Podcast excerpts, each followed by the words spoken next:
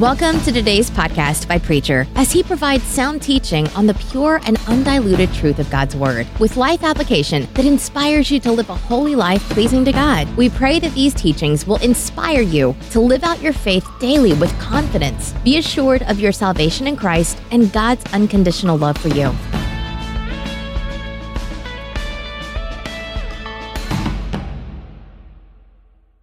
Will you at this time restore the kingdom of Israel?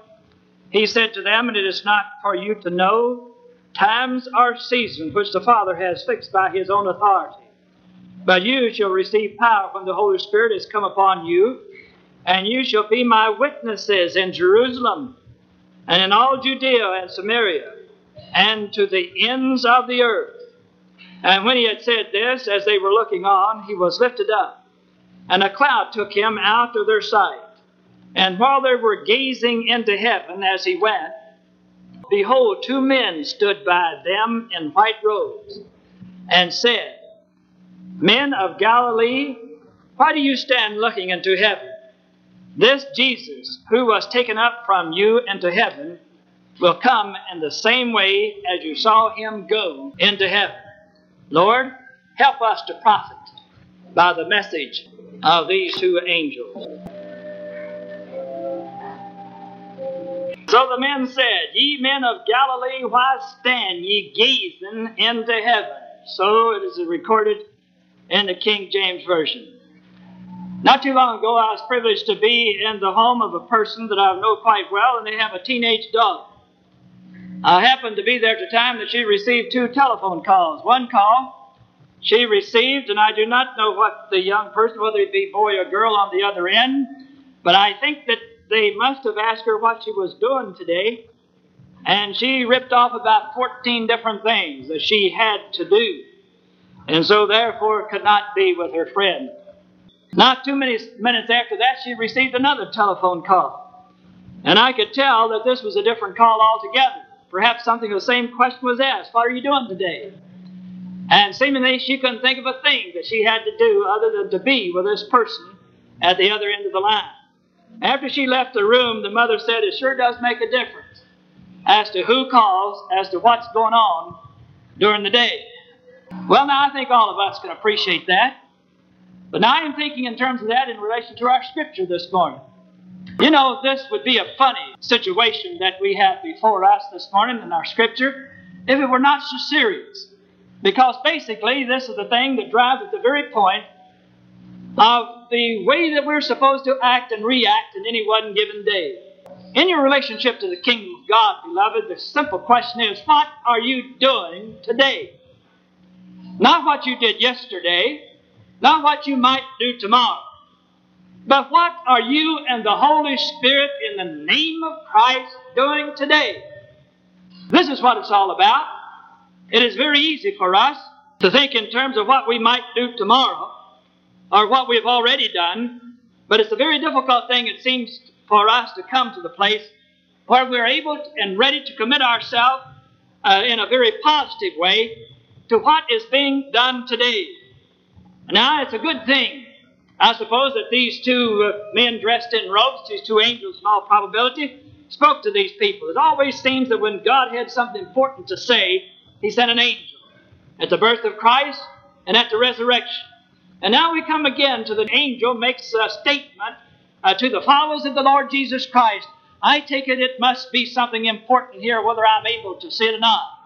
Well, I'm able to see that it's a very important thing that God had to say to these people that were standing there that had this great experience with the Lord Jesus Christ. It was so typical of Peter that when he had a great religious experience, he wanted to linger there a while. We remember Peter, James, and John was Christ on the Mount of Transfiguration. You remember that story. Here Jesus was in need, and Moses and Elijah came back to speak to him. And there stood Peter, beholding all of this glorious thing that happened. And on top of that day he heard God speak and said to him, This is my beloved Son. Believe in him. Now you stop to think about that just a moment. Have you ever had a religious experience where that you could almost reach out and touch God? Have you ever had this religious experience where you know within the pit of your soul that you belong to God and to His kingdom? Have you ever had this experience where you know at that moment the reality of the Lord Jesus Christ? It's not something that people just talk about. It's not something that man has made up. It is a living reality that I have a hold of a power upon the face of this earth right now within my being, that regardless of what happens to this earth, I am eternal. Well, this is the kind of experience that Peter had. And you remember in that situation, the Mount of Transfiguration, remember that Peter said to the Lord, now, you know, Peter's always saying the wrong thing at the right time or something. He said to the Lord, you remember, he said, Lord, let's build us a couple of houses here, three of them. I'll build one for Moses, and one for Elijah, and I'll build one for you. And we'll just stay around this place the rest of our days. Now, you know, there have been those great experiences that you've had and I've had that we'd like to linger about them the rest of our days. And you know that's exactly what was taking place here. This is what was taking place. A fantastic, emotional, spiritual, physical experience had taken place. And here they were, right there. And in all probability, we're staying at that place. What does it take for us to move away from these great experiences and get on with the building of the kingdom of God? Beloved, it takes one thing. It takes a change of attitude. It takes a change of mind. It takes a bold heart. It takes courage. It takes determination. It takes all you can pray up and pray down to get on with the business of doing what God would have you to do. Now, basically and quickly, I say we can be divided into three different groups. There are a group of us that can be thought of in a way of being negative people. By and large, we're more negative than we are positive. Now, somehow or another, I don't know how it happens. It gets a hold of us. We start out in a positive way. Every child is positive.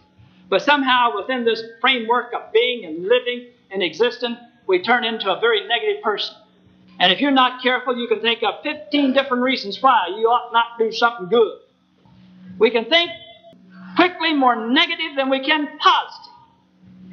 That's a tragedy. That is a tragedy. Because you see, Jesus came and set you free in order for you to be able to think like you have never thought before. And yet you're not in charge of yourself. And what a pity that is. Oh, a pretty good case could be made, you see. What was the message of the heavenly messenger? Go back to Jerusalem. Well, that was a dumb thing. One could be standing there and saying, well, why do you want me to go back to Jerusalem? Don't you know that there is a place where they crucified the Lord Jesus Christ? Don't you know that there's a place where they're after our heads right now? And you tell me to go back to Jerusalem? You must be out of your mind. But it didn't make any difference, beloved. This was the message from God. It was important. And I want to talk about that importance in just a sentence or two in a minute. It was important that they go back to Jerusalem. It was God's command. Beloved, we can change our weaknesses into strength. And if we will change our attitude and get on with the business of living in a positive way. Now you can be a beautiful person.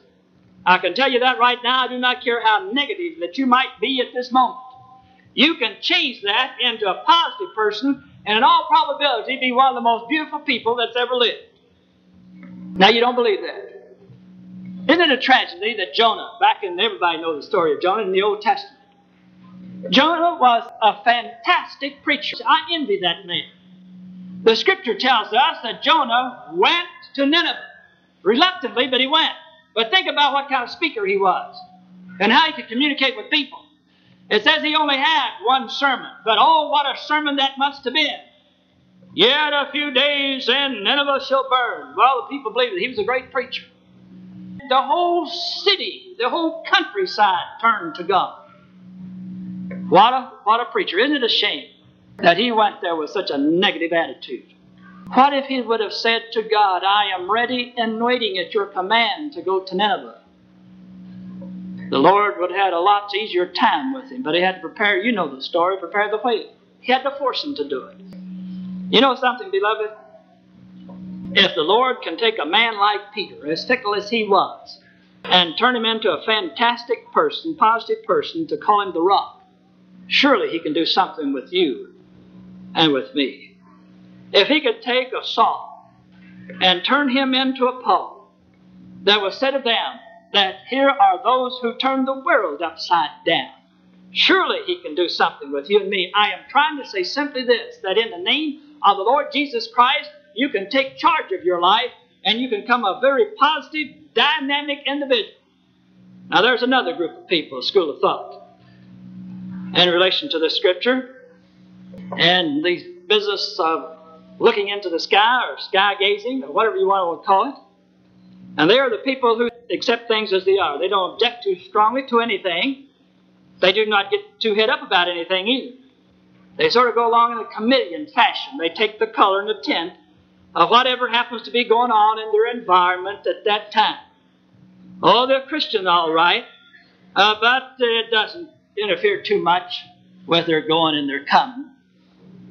You know, it's a shame that this group of people cannot have something burning within their heart and their soul so strongly that it motivates them completely and totally, possessing them. I don't want to ever see a day upon the face of this earth that I don't have too much to do. I want enough to do and so much that I won't be able to get it done.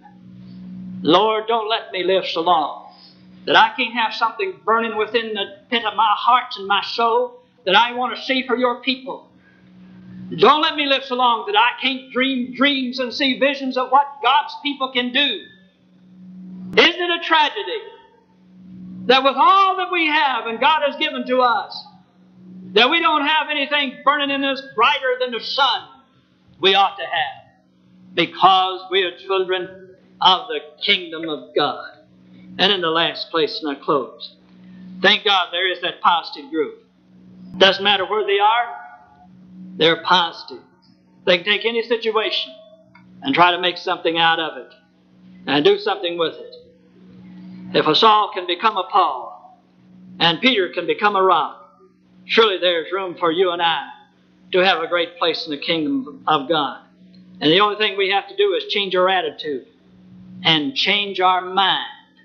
Now, beloved, I say that quite easily, but one of the most difficult things that I have ever been a witness to in this life is simply lodged right here. One of the most difficult things that you'll ever do is change your attitude and your mind. You will do anything upon the face of this God-given earth to keep from doing it. I met a lady not too long ago, again, that I have known for about 20 years. I remember 14 of those 20 years that she was determined that she was going to change her husband. And she set about it in a dedicated way.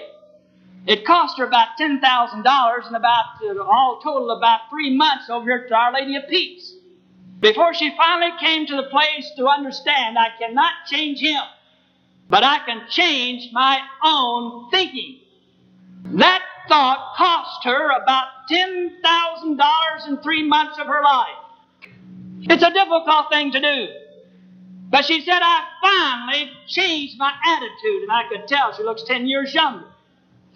I am saying to you that this is a thing that we ought to do, but it is difficult. The only way we can possibly do it is through the help of God, through the Lord Jesus Christ and the Holy Spirit. Now, beloved, it can be done, and I tell you it can be done. We have record and proof of it everywhere that it can be done. You can experience it within your own heart and soul. Now, let me just what if and close it. What if? Look at this. What if these people standing there with that great emotional experience, it must have been something that touched them from the top of their head to the very bottom of their soul. They must have been standing there trembling at the thought of it. It must have been something that caused every hair on their body to stand out. There was such a dramatic experience. But what if they'd have stayed there and had not gone back to Jerusalem? And now you see it. It would only have been an emotional experience, something that would have faded into just the knowledge that this happened. But there would have been no power with it. Listen to this. There would have been no power with it. It was not until they did what was told to them to do, to go back to Jerusalem.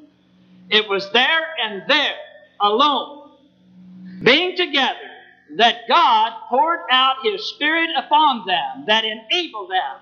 It was God's power, not theirs, that enabled them to turn the world upside down for the Lord Jesus Christ. Now, I'm simply saying you can have a fantastic emotional experience.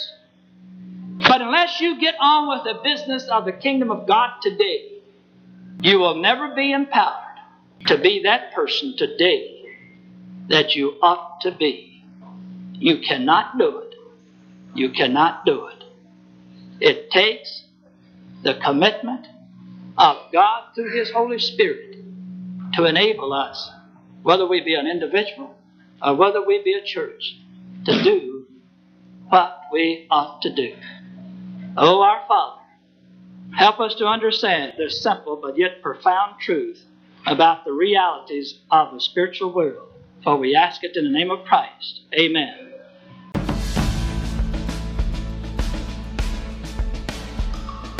Thanks for listening. Hope you were blessed. We pray the Holy Spirit will make you a doer of His words, finishing the work He started and making you more like Christ for the transformation of this world and preparation for heaven.